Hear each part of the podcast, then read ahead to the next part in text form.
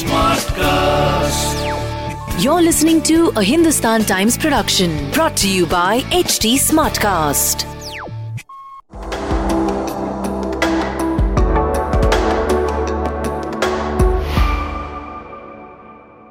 You're also a COVID survivor. Uh, tell us how that experience was. What would your advice be to people uh, who who may be potentially you know getting this disease?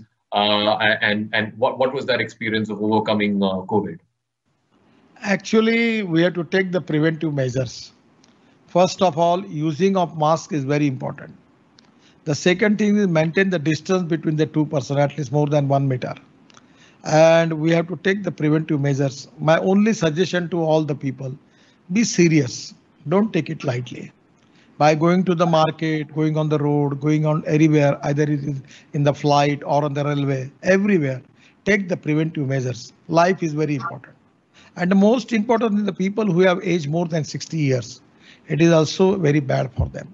They should take maximum preventive measures and all they should be very cautious about all these things. And this is very important. Today, my health is very fine. I am doing my jobs nicely.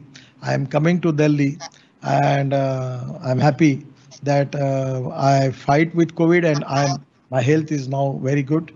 I pray God for giving good health to everybody. And I am confident that in due course of time we will get the vaccine. And when we will get the vaccine, our maximum problem or COVID-19 will be resolved. The one thing which I want to request all of you, that positivity and self-confidence is very important. The negativity and uh, creating chaos, creating fears in the mind of the people about it is not good.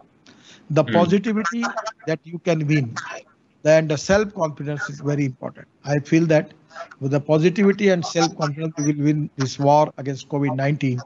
At the same time, we will win economic war and we will make India a global economy in the world.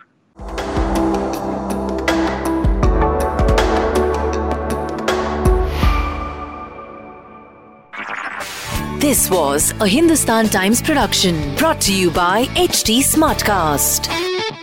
HT Smartcast.